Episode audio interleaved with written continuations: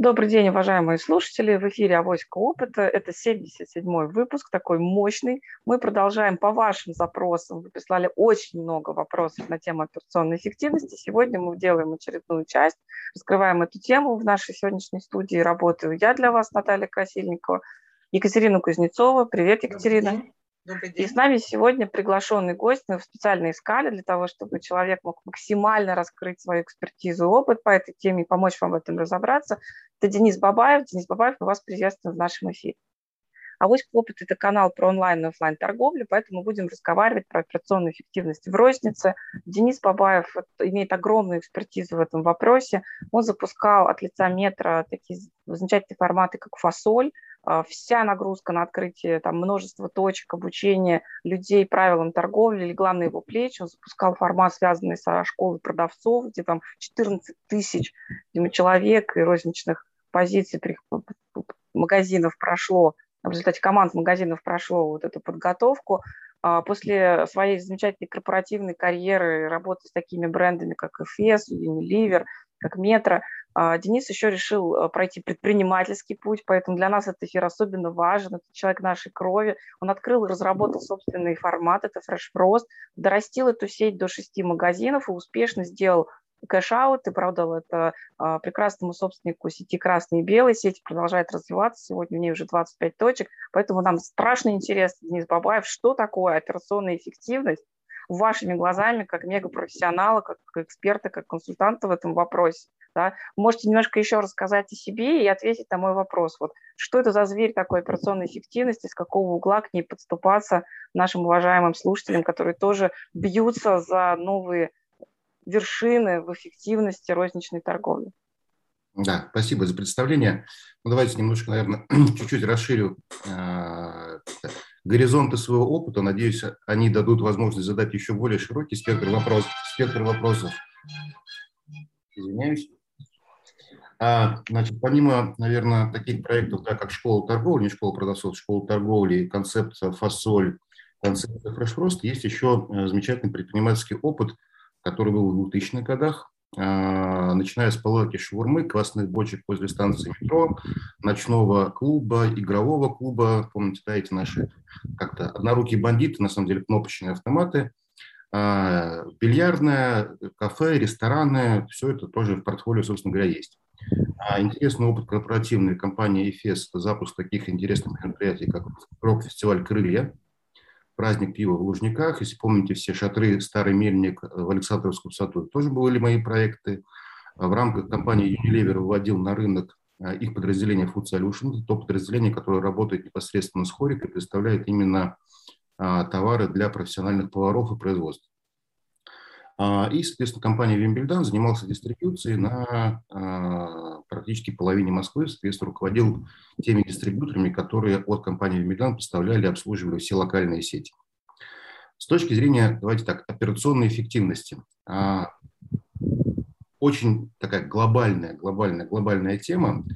Давайте, наверное, сначала с каких-то тезисов, норм, правил и, в принципе, как бы определений попробуем разобраться, а дальше уйдем в одну из частей этой операционной эффективности. По сути, что такое операционная эффективность? А, ну, операционная эффективность предприятия – это просто как тезисно. Это достижение наилучшего соотношения между тем ресурсами, которые вы задействовали, и теми конечными результатами работы, которые вы получили. Компания, которая функционирует подобным образом, безусловно, выполняет одинаковые действия быстрее, результативнее и с меньшим количеством ошибок, нежели их конкуренты. При этом речь не может идти просто об экономии ресурсов. Это, наверное, больше об оптимальном их использовании. А, и когда, соответственно, мы общались э, с Екатериной до нашей встречи, а, Екатерина попросила нас углубиться по вопросам э, подписчиков, видимо, ваших, такую э, историю, как операционная эффективность, основанная на cash flow, да, то есть денежном потоке и таком термине, как stock days. То есть кто в итоге а, платит проценты за использование денег. Да, наши поставщики или непосредственно само предприятие. Как правило, в точках розничной торговли мало кто обращает внимание мало кто вообще в принципе выставляет KPI на такое понятие, как stock days. Да? Ну, что такое stock days, давайте переведем. Мы взяли товар у поставщика, а, мы его продаем какое-то время. Поставщик нам принес, привез этот товар с какой-то отсрочкой. А, да, все мы знаем, что сейчас у нас отсрочка выглядит как, бы, как три фазы. Да, это отсрочка на 8 дней, отсрочка на 25 дней и отсрочка на 40 дней в зависимости от срока годности товара. Таким образом, у нас получается какая-то вот средняя отсрочка платежа. А если отсрочка платежа, ну, давайте приведем теперь конкретный пример. У нас, э, к примеру, 30 дней, а товар у нас продается 60 дней, то следующие 30 дней, по сути, предприятие вынуждено финансировать данный товар. Да, деньги стоят денег, деньги работают. Даже тот же самый факторинг, как бы то ни было, не может стоить, он ниже ставки рефинансирования. А в ритейле, как это всегда, не бывает деталей, курочка клюет по зернышку, поэтому а, если подписчики а, зададут эту целью, они могут посчитать, какую сумму, по сути, а, денег да, они дополнительно вкладывают в свой бизнес каждый месяц. Если вы имеете оборот бизнеса порядка там, не знаю, 4 миллионов, при этом закупочная масса у вас там 3 миллиона, да, берем небольшой магазинчик формата у дома, а, а весь товар у вас вылетел, соответственно, из отсрочек платежа в финансирование, допустим, дней на 20, да, ну, здесь вы можете посчитать, сколько 20 дней вам обойдет. Обойдется, сколько это будет стоить и сколько это будет стоить по году. Когда весь бизнес работает на уровне, ну, на сегодняшний момент уже не секрет, да, что двойные цифры и беда мало кто достигает, как правило, это там, от 7 до 10 процентов, плюс еще 1-2 процента, как бы существенное, ну, существенное, более чем существенное влияние. А, и здесь как бы с точки зрения операционной эффективности, как мне кажется, где делается ошибка а, в малых предприятиях, но большие сети федерального масштаба уже давны, давно, соответственно, на это все прекрасно смотрят и выставляют KPI, это как раз-таки а, именно этот stock days. Да? Как правило, придя в любой магазин, вы можете спросить, как, какие задачи у продавца, какие основные ключевые показатели. Ну вот у нас списание, это будет та история, которую мы хотим, списания должны быть там не больше там, 3-4%, все замечательно, все хорошо, если показатели выполняются, классно. А при этом, если это... Денис, я сейчас это на вас секундочку прибью, э, потому что люди э, слушают, да, уже очень много информации сказали, давайте попробуем немножко подытожить по пунктам, да, то есть вот из того, что я услышала, когда вы говорите для себя, для своего розничного предприятия про эффективность, да, то есть не все знают показатели бита из наших Э, слушатели, да, кто-то только начинает, это вот как, как бы коротко, да, то есть что они могут посчитать, на какое количество там дней в стоке обратить внимание, да, может быть, немножко примеры приведете по категориям, Денис. Отлично, это как раз один из тезисов нашей встречи. Смотрите, по примерам все очень просто. Что такое еще раз, да, переходим, stock days. Насколько эффективно вы используете свой капитал? А и насколько вы эффективно или бесплатно, или платно используете заемные деньги. То есть нужно посчитать, какое количество дней вы вылетаете из просрочек и сколько это количество дней будет стоить у вас хранение этой стоимости товара по той ставке э, покупки денег, по которой вы ее берете, там, не знаю, например, у банка да, или платите банку, банку за, там, совершенно, совершенно верно. То есть да. просто посчитайте для себя эти цифры, создайте в расчетной табличке там какие-то параметры и поймите, что хранение партии товара там количеством 250 штук на вашей там полке или в запасе в небольшой кладовке там у вас сзади, там, да, или если дома вы это делаете, или на каком-то складе, если это интернет-магазин, да, он у вас лежит, сколько вам будет стоить этот товар, когда отсрочка поставщику уже не работает. Абсолютно верно. А теперь, когда вы поняли, сколько вам это стоит, вы можете смело э, предполагать следующую историю. Да? То есть вы можете понимать, что этот товар, если у вас будет продаваться с той же самой скоростью, еще последующие, не знаю, 60 дней, он вам будет стоить дополнительно таких-то денег, да, которые с точки зрения общей массы финансовой на вас ляжет нагрузкой. Если вы это посчитаете, посчитаете, вы поймете, что там цифры, ну, как бы цифры достаточно вариативны, но тем не менее это там, от 1 до 7 процентов всегда получается. 7%... Если ебета от 7 до 11, то 7 процентов тут, 7 процентов там, торговали, веселились, подсчитали, ничего не заработали. Совершенно верно. А, абсолютно верно. И тут вам развязывают, как бы, и это понимание, знаете, дает вам уникальный такой инсайт, да, что вы понимаете, мне это стоит 7%, а я не хочу снижать там как бы цену, потому что, потому-то, потому-то. Но если это все разложить на бумаге, соответственно, просто в Excel, вы понимаете, что да, проще я дисконтирую еще процентов на 5, у меня его точно купят, потому что я буду, буду там, не знаю, ниже рынка, ниже конкурентов и тому подобное, но при этом я сэкономлю как раз-таки эти деньги. А, поймите, да, что... Давайте федераль... еще один комментарий дадим. Смотрите, если я его буду продавать с такой же скоростью, еще 60 дней я, я потеряю еще 7%. При да. этом, если я поставлю скидку на этот товар, например, на 5%, он продастся, например, за 5 дней, да, соответственно, я там чуть меньше 2% успею оставить в своем кармане. То есть мы все-таки говорим верно. про вашу доходность. Абсолютно верно. Абсолютно верно. А, таким образом, а, ну как бы там пример работы федеральных сетей. Да, для любой федеральной сети а, является прям, не знаю, колоком, набатом, а, это общая катастрофа, если среднее количество дней отсрочки начинает становиться меньше, нежели, соответственно, скорость продаж. Что это значит? Да? Представьте себе размер там, федеральной сети, не знаю, пятерочка. 16... Два фактора мы сейчас говорим, да, что количество дней отсрочки меньше, чем скорость продажи товара. Количество дней отсрочки, скорость продажи товара. Два фактора, верно. товарищи, вспоминайте. Все верно. А теперь представьте себе масштаб федеральной сети. Вы купили товар, у вас средняя скорость продаж товара вчера была 30 дней. То есть за 30 дней вы успевали продавать всю те партии товара, которые вы, собственно говоря, купили. А происходит что-то, вам снижают отсрочку платежа, покупательская способность, соответственно, уменьшается, скорость продаж уменьшается, и ваши 30 дней превращаются в 45. И тут сеть начинает задуматься, что ей на 15 дней нужно где-то занять денег. В рамках федеральной сети масштаба с оборотами там, по 2 триллиона рублей вы представляете объем денег. Такой объем денег занять на 15 дней у кого-нибудь, ну, это как бы иногда смерти подобно. Угу. Да, это понятно. Хорошо, спасибо. Можно я тогда немножко переверну да, разговор? Получается следующее что тут э, у нас идет, наверное, вопрос вообще к бизнес-модели вашего магазина, потому что э, если у вас товар оборачивается в три раза хуже, чем в принципе вы планировали, я думаю, что когда вы торгуете по отсрочке, вы примерно представляете, что вы продадите его примерно в это время. Если у вас торгуется товар хуже, то у вас проблема с концептом, потому что вы не проработали ассортимент хорошо, вы не проработали доли на полках каждого из ваших э, ну, производителей, кого вы берете. Но и получается, что плюс ко всему, возможно, вы не очень хорошо поработали с ценой, то есть это уже э, ну, как бы есть такая связка прямая между операционной эффективностью, которая, в общем-то, считается как бы чем-то отличным от стратегии, и вообще-то стратегией.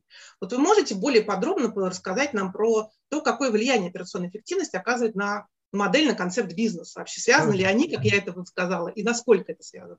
Давайте приведу, наверное, пример, а, который мне нравится, по крайней мере. Все мы помним, а, кто, наверное, постарше, раньше у нас вся спортивная индустрия была сосредоточена в так называемых ФОКах, да, физкультурно-оздоровительных комплексах, куда мы приходили в бассейн, в тренажерный зал и платили за единоразово за одно, за одно посещение.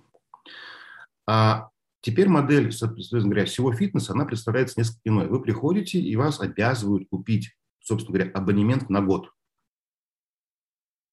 Почему? Ну, собственно говоря, вот эта операционная эффективность, она влияет на концепцию самого бизнеса. То есть э, в рамках фитнеса вы понимаете, что каждый раз продавая абонемент на, там, на день, на час, э, в итоге у вас бизнес-модель не складывается. Потому что как бы люди покупают тогда, когда покупают, либо это будет слишком для них дорого, соответственно, они просто перестанут ходить, ну и так далее, и так далее. В итоге эта э, вся история превратилась в ту бизнес-модель, которую мы сейчас видим во всех фитнес-клубах. Если вы хотите позаниматься, вы приходите, покупаете абонемент на год.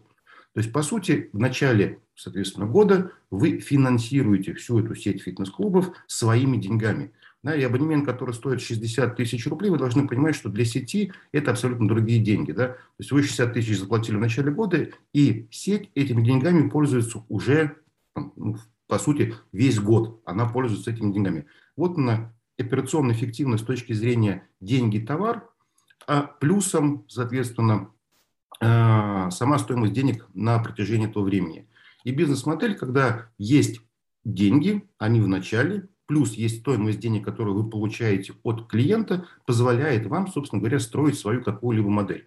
В противном случае, да, как в фоке, ну, как бы вы отмираете, вас как бы, ну, извините, но не будет, потому что не хватает, собственно говоря, операционных денег внутри компании. По этому же принципу, если посмотрите, строятся некоторые дискаунтеры. Да? А, вы можете поставить туда, по большому счету, абсолютно любой товар, но если он не продастся в заданные сроки, вам его просто вернут. Вам его просто возвращают, соответственно, и на место этого приходит иной товар.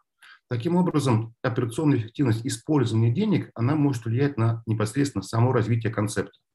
Если удалось донести мысль, скажите. Если нет, давайте Да, попробуем. удалось, наверное. Давайте сейчас просто, может, немножко там поглубже да, попробуем. Смотрите, то есть получается, что, ну, есть понятно, что есть приход денег, да, от клиента, есть ваши расходы, и это как, естественно, приход, но в бизнес-модели на бизнес-приход э, должен компенсировать расход, включая все, все, все абсолютно деньги и те проценты, которые вы платите на заемные средства.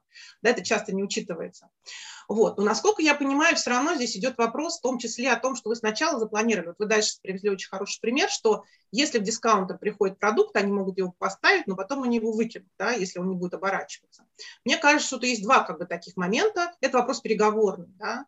Если дискаунтеру этот продукт все-таки нужен по какой-то причине, возможно, тут стоит э, менеджеру по закупкам поговорить с менеджером по продажам, из компании-производителя и увеличить да, дни отсрочки. Вот как вообще тут поступают? Как работает такая ситуация, когда ты понимаешь, что плохо?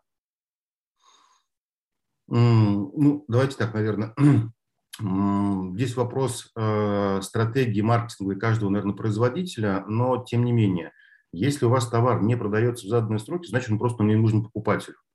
А можно, безусловно, увеличивать количество не отсрочки и разговаривать о том, что ну давайте, пускай там он будет побольше, полежит на полке и так далее, но без дополнительных инструментов это в любом случае не, за, как бы не сработает. Покупатель, как бы то ни было, голосует рублем. А если вы поставили товар, и он там за в течение 30 дней не продался, а вы пытаетесь убедить, что нет, нет, за 30 дней нет, но 60, резонность э, наличия этого товара на полке нужно как-то дополнительно объяснять, либо компенсировать какими-то дополнительными историями. Да, в виде там, товар новый, нужно его чуть-чуть больше раскрутить, нужно время, а, мы там да, какие-то даем акции и тому подобное, но в противном случае аргументы не сработают. Покупатель голосует рублем, если товар не продается, значит, а, либо не сезон, либо неинтересный товар, либо неинтересна э, цена, э, либо не пришло время этому товару Угу. Ну, смотрите, просто тут тоже есть такой момент, вы правильно сказали. Во-первых, а, это может быть новый товар. Да, и для розничной сети, конечно, всегда очень рискованно вводить новый товар, особенно если не только это новый товар для сети, а новый товар в принципе на рынке, да. Вот. И второй момент, э, мы тут вообще не затрагиваем э, размер полки, потому что, конечно же, оборачиваемость товара и скорость продажи товара, она напрямую завязана на размер полки. Да, вот есть как бы тут много, на самом деле, переговорных аспектов, и, возможно, конечно, действительно, когда товар не интересен, возможно, он стоит в одной из каю и, или просто вообще лежит на складе, да, это же тоже часть операционной эффективности. Безусловно. Ну, как бы здесь давайте так, всегда разбираем детали, да. Есть замечательное правило. Правильный товар на правильном месте, по правильной цене, в правильное время. Угу. в правильном объеме. А, если товар новый не продается, окей, наше замечательное правило massive and aggressive, то есть массивный и агрессивный, он должен быть представлен, если он новый. Если мы продаем, а, я не знаю, а, в дискаунтере лейки зимой, ну, наверное, в неправильное время. А, если мы продаем какой-то супер дорогой товар в дискаунтере, ну, наверное, люди в том числе могут не понять, почему такая цена и почему он здесь. Да, то есть поэтому вот это правило правильный товар на правильном месте в правильное время, безусловно, всегда работает, и нужно смотреть, почему так происходит. Товар абсолютно не интересен, как бы, окей, такой случай тоже, в принципе, бывает, но на самом деле это редкость, как правило, ошибка где-то в одном из этих П. То есть фактически нет. получается, что когда у нас есть такая ситуация, это повод разобраться во всей концепции, причем не только ритейла, но и производителя. То есть сесть и поговорить вообще, ребята, по-честному. Да, ребят, давайте по-честному разберемся, где у нас ошибка. Товар не там, товар не столько стоит, товар не так стоит, товару мало уделили времени. Давайте сядем и посмотрим. То есть, товарищи, как знаете, я очень люблю такое слово, момент истины, да, выражение момента истины. Потому что то, что товар у вас не ушел с полки, это момент истины. Если люди не покупают, это момент истины. Все, это как бы конечная история, вы ничего с этим сделать не можете, с этим фактом. Вы можете сделать так, чтобы изменить этот факт, да? То есть начинайте переговоры и ищите проблемы вашей бизнес-модели вместе с бизнес-моделью партнера, понимая, да, где вот эта маркетинговая стратегия сработала не так или там, или просто, опять же, дать больше дня срочки, если это новый товар. Денис, я хочу вам вопрос такой задать. Вот в рамках установления момента истины, да, или то, что мы могли оценивать правильность вот этих параметров, да, там времени, полки, э, скорости, еще чего-то, да, все-таки зачем наблюдать и с помощью каких инструментов это делают разного рода ритейлеры? Расскажите, поделитесь практикой, может быть, какие-то магические инструменты автоматизации или прям правила для менеджеров, которые должны работать в торговом зале, что-то, какие-то вот такие инструменты из практики, поделитесь, как наблюдать за правильностью, как вообще понять, что ты уже вот находишься в ситуации, как сказала Екатерина, все, собираемся, штурмим всей команды, ищем выход из сложившихся обстоятельств. Ну, смотрите, здесь, наверное, правила э, каких-то волшебных палочек, волшебных заклинаний здесь не бывает. Все очень просто. Чтобы что-то анализировать, да, нужно что-то иметь перед глазами. Вот. И основная, наверное, как раз-таки проблема – это э, когда любой там ритейлер, либо, неважно, бизнесмен не уделяет внимания той же самой автоматизации. У нас вся автоматизация, к сожалению, сводится к бухгалтерскому учету э, для того, чтобы отчитаться перед налоговой, не более того. Она даже не к бухгалтерскому, она там к частичному налоговому обычно смотрится. Ну, безусловно, да. И это на самом деле большая ошибка, потому что отчитаться перед государством это все замечательно, все хорошо, но это не про бизнес. Да? А бизнес это про э, то, как, насколько четко и ясно вы вообще в принципе видите картину. А, поэтому автоматизация торговли как таковая, она э, нужна, важна. А, я бы, наверное, посоветовал не экономить здесь абсолютно, не экономить здесь деньги, потому что как раз-таки вот такой, давайте, инсайт через призму, через таблички Excel может вам помочь действительно ваш бизнес там посмотреть на него по-новому абсолютно. Э, возможно, даже вас, вам даст понимание а, какой-то новой концепции. А, ну, приведу там пример очень простой. Там, начиная проект школы торговли, там, моя команда большая ходила по маленьким магазинчикам для того, чтобы донести поделиться теми инструментами, которые есть в большом ритейле с предпринимателями. Ну и с первым, с чем они сталкивались, это так называемый категорийный баланс. Да? А сколько у вас продается этого, а сколько он занимает место на полке, ну и так далее. А инструментом, как считать этот категорийный баланс, как бы обладает любая сеть. Ну, классический пример – это так называемое правило 40-40-20, value, volume, profit. Все, первое правило – считаем категорийный баланс и смотрим, какое у нас должно быть соотношение. Да? Совершенно верно. Полки с тем, а, что у вас, соответственно, продается. Но, а, обладая даже этим правилом, а, но не обладая данными о том, сколько продается, сколько дней и так далее, посчитать, в принципе, ничего невозможно. Когда вы обращаетесь к предпринимателю, к продавцу, и без там, у которого отсутствует система автоматизации, происходит следующая вещь. А как у вас продается, не знаю, вот эти вот, вот это вот печенье? Ой, продается замечательно, продается хорошо. Хорошо, залазим в известную там, систему, которую они, в принципе, даже и поставили, и не пользуются, и понимаем, что это печенье продается в среднем 60 дней. На вопрос, как бы, а почему? Как, ну, у вас же было ощущение, что хорошо продается. А ощущение все очень просто. Да? То есть, когда вы стоите в торговом зале, наблюдаете за этим самостоятельно, ну, как-то при вас вроде покупают. Вы вроде как посоветовали знакомые, вроде как купили. Но статистика вещь неумолимая, да, и внутри Excel все будет абсолютно по-другому. А как только мы начинаем внедрять все эти истории про автоматизацию, начинаем внедрять автозаказ, автозаказ даже несмотря на, там, как бы, а, скажем так, практически любую программу, там, правильная, неправильная, хорошая, плохая, но он всегда будет эффективнее, чем товаровед со своими ощущениями, ну, ну скажем так, достаточно существенно. А, по примеру, там той же самой магазин «Фасоль», э, по примеру проекта «Школа торговли», а, эффективность заказа товара с точки зрения автозаказа самой системы, когда она уже понимает, набрала статистику, а, от 20 до 40 процентов они заказывают эффективнее. Что значит от 20 до 40 процентов? Это значит, что какой-то товар начинает заказываться, а ранее на полке его просто не было, потому что товаровед его боялся заказывать ввиду того, что там короткий срок – Другой товар, наоборот, заказывается меньше, несмотря на то, что вроде пришел а, замечательный торговый представитель от компании, дал супер цену и тому подобное, но мы понимаем, что этот товар висит у нас постоянно, занимает пол в течение там, не знаю, 80 дней а, и просто как бы не позволяет иному товару, который более дорогой, еще какой-то, какой-то, какой-то, какой-то. То есть, по сути, как бы система автоматизации, она убирает все такое интуитивное на кончиках пальца восприятие товароведа своего бизнеса. И потихоньку его выстраивает, э, скажем так, достаточно правильно, как бы непредвзято и более эффективно. Получается, что искусственный интеллект, да, как бы мы там его по-другому не называли, в данном случае лишенный эмоций человеческих, да, не находящихся под воздействием впечатления от того, что происходит в зале, от того, что говорят сотрудники, от того, что э, обаятельные приходят продавцы от поставщика там, да, и так далее. Он просто фиксирует факт в учете, управленческого в первую очередь и говорить, ребята, вот столько вы с этого зарабатываете. Когда вы видите сухие цифры, вы готовы принимать более объективные, более рациональные решения. И в этом помогает действительно система учета э, и построенная на базе этих правил, выработанных уже автоматизация, которая ну, немножко снимает с вас такой вот эмоциональный напряг принятия этих управленческих решений, потому что убирает эмоциональный подход. Абсолютно верно. Абсолютно верно. И поэтому с чего вы начали, как раз-таки парадигма автоматизации. Автоматизация нужна не для отчетности. А перед кем-то автоматизация нужна для понимания своего бизнеса изнутри, абсолютно с холодной головой.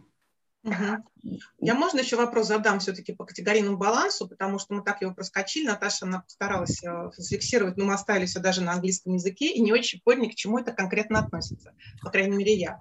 Категорийный да. баланс.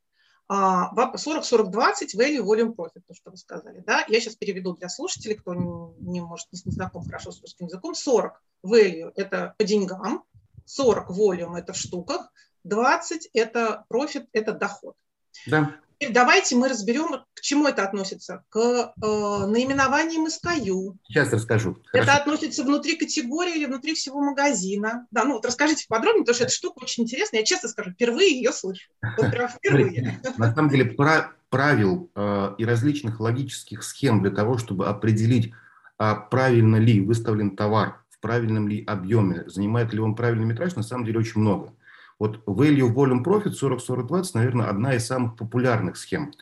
А как бы еще раз, единственное, что как бы попрошу слушателей а, не пользоваться ей прям вот оголтело, это показывает с точки зрения текущей ситуации, есть ли дисбаланс внутри системы. Как эта формула работает? У вас есть коэффициенты, да, то есть 40-40-20. А что это значит? Первое – это продажи, безусловно, в штуках, в деньгах, и тот профит, то есть те деньги, которые вы получаете. Да, себестоимость минус, соответственно, продажная цена. А дальше мы берем весь наш магазин, раскладываем его на погонные метры и умножаем на коэффициенты. Соответственно, 0,4, 0,4 и 0,2. У нас получается графа, в которой перемножается погонный метр на данные коэффициенты по отношению ко всему, что есть в магазине.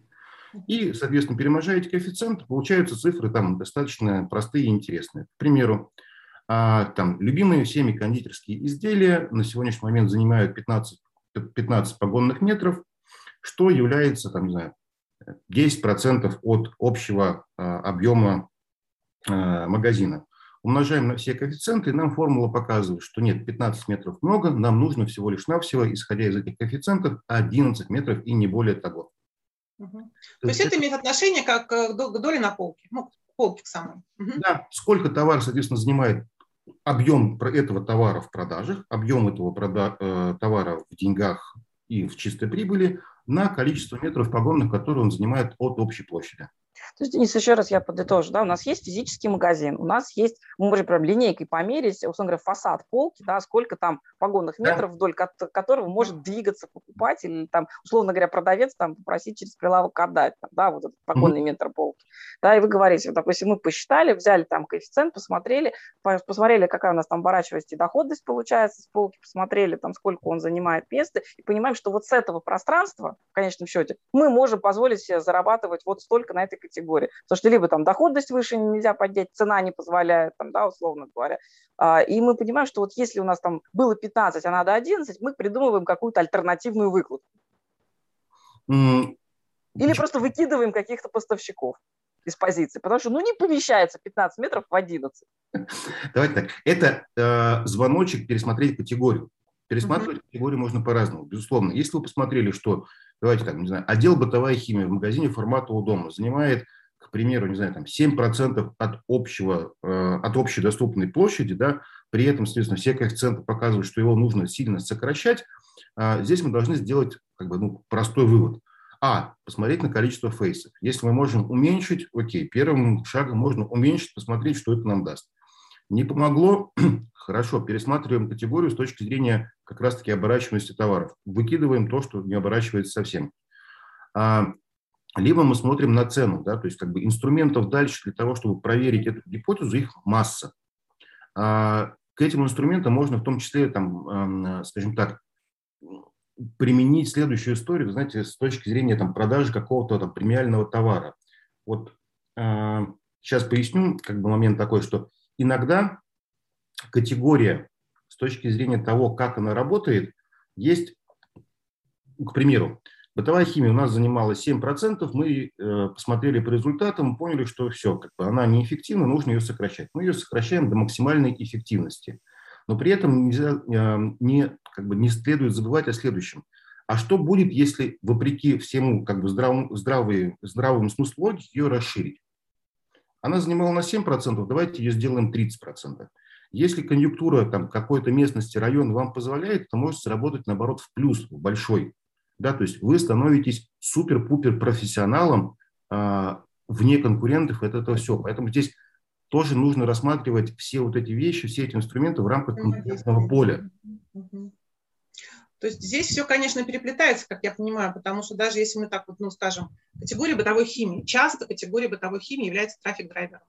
То есть эта категория притягивает, допустим, если у вас какой-то арель продается по какой-то волшебной скидке, которой нет у соседей, да, то люди приходят к вам за арелем дешевым и покупают потом у вас все остальное. Да. Есть роли категории, там, например, ну, это, это категория трафик-драйвер, то, что приводит э, там, вам клиентопоток, да, есть категории, э, там, не знаю, которые отвечают как раз за строительство маржинальности, есть категории там другие, но, соответственно, вы тоже должны понимать, если вы режете, что будет, да, то есть что в итоге Безусловно. случится. Безусловно. Поэтому, как бы, с чего я начал? Все формулы, они, безусловно, могут показать отклонение, да, и как бы так, явиться звоночком, задумайтесь, посмотрите, покопайте внутрь. Что-то с этой категорией не то, что-то не так, а дальше уже как бы вы, как бизнесмен, как предприниматель, должны, э, собственно говоря, выстраивать свою стратегию. Либо вы просто это оптимизируете, исходя из этой формулы, либо вы делаете какие-то э, сверхусилия, да, либо над этой категорией, либо э, над, над всем своим бизнесом. А иногда эта формула показывает, что там какое-то, то есть ну, самое интересное, что действительно какая-то иногда простые какие-то вещи, то есть формула, которая ни к чему не обязывает, просто показывает диссонанс в системе. А были примеры, когда проводя так называемый feasibility study, ну, экономический анализ того или иного предпринимателя, а, мы видели, что у него в магазине по этой формуле должна быть исключительно выпечка и мясо. Вот исключительно. Угу. Ну да, конечно, да, потому что, да, понятно. Ну, бывает, бывает, видели. потому что конкурентная среда такая. Ну, как бы простой инструмент дал предпринимателю как бы историю, задумайся, а может быть, тебе не нужен крепкий алкоголь, тебе не нужен табак, у тебя конкурентная среда уже на сегодняшний момент такая, что ну вот тебе показывают, что выпечка у тебя продается классно. Что делает предприниматель? Говорит, не-не, этот магазин трогать не буду, а вот рядом с соседним помещением сейчас делают булочную пекарню. Делают булочную пекарню, она работает в разы лучше, чем вот тот магазин, который мы пытались переделать. Или хуже, потому что есть такое понятие в рознице, как длинный хвост. Безусловно, безусловно. Да. Коллеги, ну... еще я хочу, чтобы мы сейчас пообсуждали немножко там другой вот а, тоже вопрос. Мы очень много сегодня поговорили про офлайн розницу, да, а, но у нас канал про офлайн и онлайн торговлю, да, вот теперь в альтернативу, да, то есть можно, Денис, такой экспресс прям, вопрос там буквально три минуты, да, и вы дадите какие-то простые вещи, да, над чем, например, подумать онлайн-магазину, который торгует женским платьем.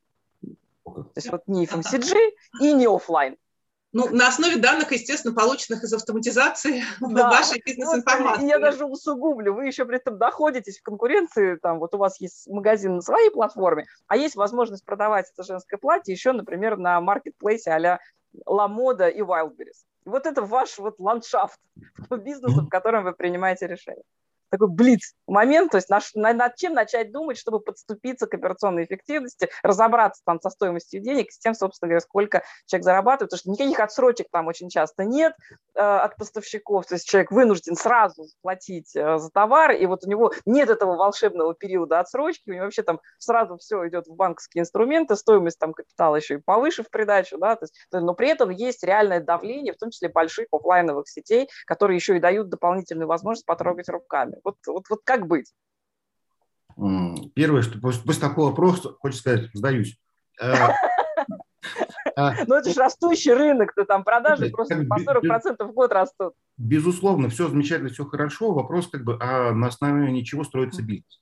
Просто купить платье, которое непонятно будет продаваться или нет, повесить его на маркетплейс, тем более за деньги без засрочек, ну, это как минимум рискованно. Очень. А, да, с точки зрения, как бы, на что вы рассчитываете, вы рассчитываете на свой непосредственно вкус, ну, как бы, как только вы рассчитываете на свой вкус, вы тут же проиграете. Угу. То есть нужно еще и исследования делать для того, чтобы вообще узнать, что будет продаваться. Абсолютно верно. А если у вас Или как-то хитро договариваться с поставщиком, слушай, вот не продается, вот за 30 дней ни одного платья, просто забираешь всю партию назад, верни деньги. А, это будет самый правильный способ. Если у вас не продается в те сроки, в которые как бы, у вас уже как бы у вас уже все как бы поджимает, а при этом, соответственно, продаж нету, безусловно, это хороший выход, это способ зафиксировать убыток. И чем быстрее вы будете его фиксировать, тем меньше будет вот этот убыток, не более того. Слышите, люди, вот говорить «нет» поставщикам, говорить «нет» вашим товароведам – это очень важный навык для того, чтобы у вас был бизнес, который рос, и чтобы у вас вообще были деньги. Поэтому, как любит шутить Камиль, который сегодня с нами нет, где деньги, Зин? Да, ну и как бы совет, никогда не ориентируйтесь действительно на свой вкус. То есть то, что вам кажется, это не то, что происходит действительно там на маркетплейсах, и иногда цифры и вообще что продается, как продается, вас начинает удивлять, если вы начинаете в этом, а, собственно говоря, ковыряться и разбираться.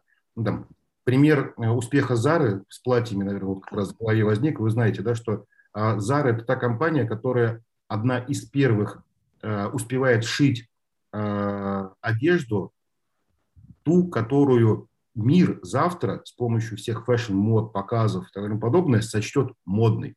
Да, mm-hmm. Для них инсайт являются все те агентства, все те э, выставки, показы и тому подобное. Просто они заранее, чуть быстрее других, э, перед, перед рекламой дают уже товар.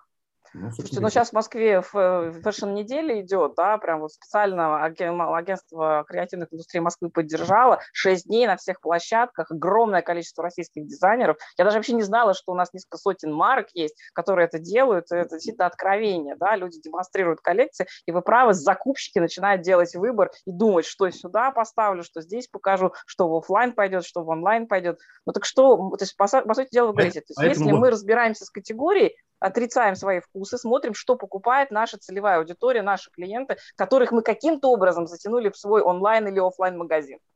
Да, и смотрим, смотрим на факт что, продаж. Ли, что лидеры мнений, такие как fashion, большая индустрия, будет завтра, собственно говоря, рекламировать и внушать голову с точки зрения трендов и моды. Если мы сразу вдруг, оцениваем силу маркетинга да, если вдруг та коллекция, которая застряла из 30 платьев, каким-то чудным образом вписалась и очень похожа на то, что представлено на, на неделе российского ритейла, поднимайте на нее цену. А, то есть поднимаем цену, пишем, у нас самые Нет. модные платья, да? Да. У меня был такой совет, можно я поделюсь тоже советом вот ситуации с платьями? Был такой совет от знакомого, который долго занимался fashion ом, он говорит вот так. Подписан на Луи Виттон, на Шанель, на Праду, там, не знаю, на Баленсиагу, ну, в общем, кого хотите, выбирайте. Э, вопрос моды в силуэте, в силуэте цвете. Смотрите на силуэт цвет, покупайте примерно такой же. Собственно говоря, Зара так они и делают. Они единственное, что у них да? еще есть автоматизированный ответ из магазинов, где они с огромной скоростью реагируют на спрос уже фактически и начинают дошивать то, что соответственно, продается. Да, и, и, не, и убирать из ассортимента то, что... То есть у них просто действительно хорошая автоматизация, очень хорошая автоматизация, то, про что вы сказали. А так, по сути, смотрите, на больших, это все равно рано или поздно спустится в масс-маркет. И вам оценили лукбук, посмотрели, что из этого можно себе позволить, посчитали, как сказал Денис, соотношение там, стоимости, объема, там, скорости продаж, да, автоматизировали хотя бы, я знаю, 5 показателей, которые для вас важны, и обязательно посчитали, сколько это стоит во времени, в деньгах, да, и на основании этого принимаете уже нормальные управленческие решения. И дальше Денис сказал еще одну волшебную вещь, это очень многие маленькие начинающие магазинчики не понимают, у них огромная власть над поставщиком. Денис сказал, говорит, возвращайте товар, передоговаривайтесь заново пусть производитель исправляет свои ошибки. Он обязан знать свою целевую аудиторию и понимать вообще, что он производит и зачем он производит. Потому что все время жаловаться, что нет канала продаж, через который можно спихнуть то, что никому не нужно, вы классную вещь сказал, ребята. Если этот товар не нужен, все, покупатель не покупает, это приговор. Не надо там дальше как бы сильно ностальгировать и рефлексировать. Просто принимайте решение, что это вы ошиблись. Вовремя фиксируйте убытки, идите дальше. Вы быстрее заработаете, если будете дальше грести лапами. Я на этом предлагаю сказать Денису огромное спасибо. Мы совершенно точно понимаем, что будут еще какие-то вопросы. Мы, Денис, снова вас позовем в эфир. Мы надеемся, что вам с нами с Авоськой опыта понравилось. Вы свои огромные авоськи достали немаленькую часть опыта, простым языком спасибо объяснили. А, предлагаю сказать там буквально ну, несколько слов вам, да, попрощаться с нашими слушателями, и мы уже должны завершать эфир, коллеги. Денис, слово вам. А, ну что, коллеги, считаю, большое спасибо. Как бы опыт достал, но вы опытом тоже поделились. А, Вам спасибо. Будут вопросы, безусловно, обращайтесь. Э, подобные форматы достаточно интересные. Ну и всем удачи в бизнесе. Да. Спасибо большое, Денис. Спасибо, коллеги. Пока-пока. Всего доброго. Всем пока. Авоська опыт, 77-й выпуск «Операционная эффективность». Мы ждем ваши вопросы на нашем сайте авоськаопыта.рф, в телеграм-канале Авоська опыта и там, где вы нас слушаете.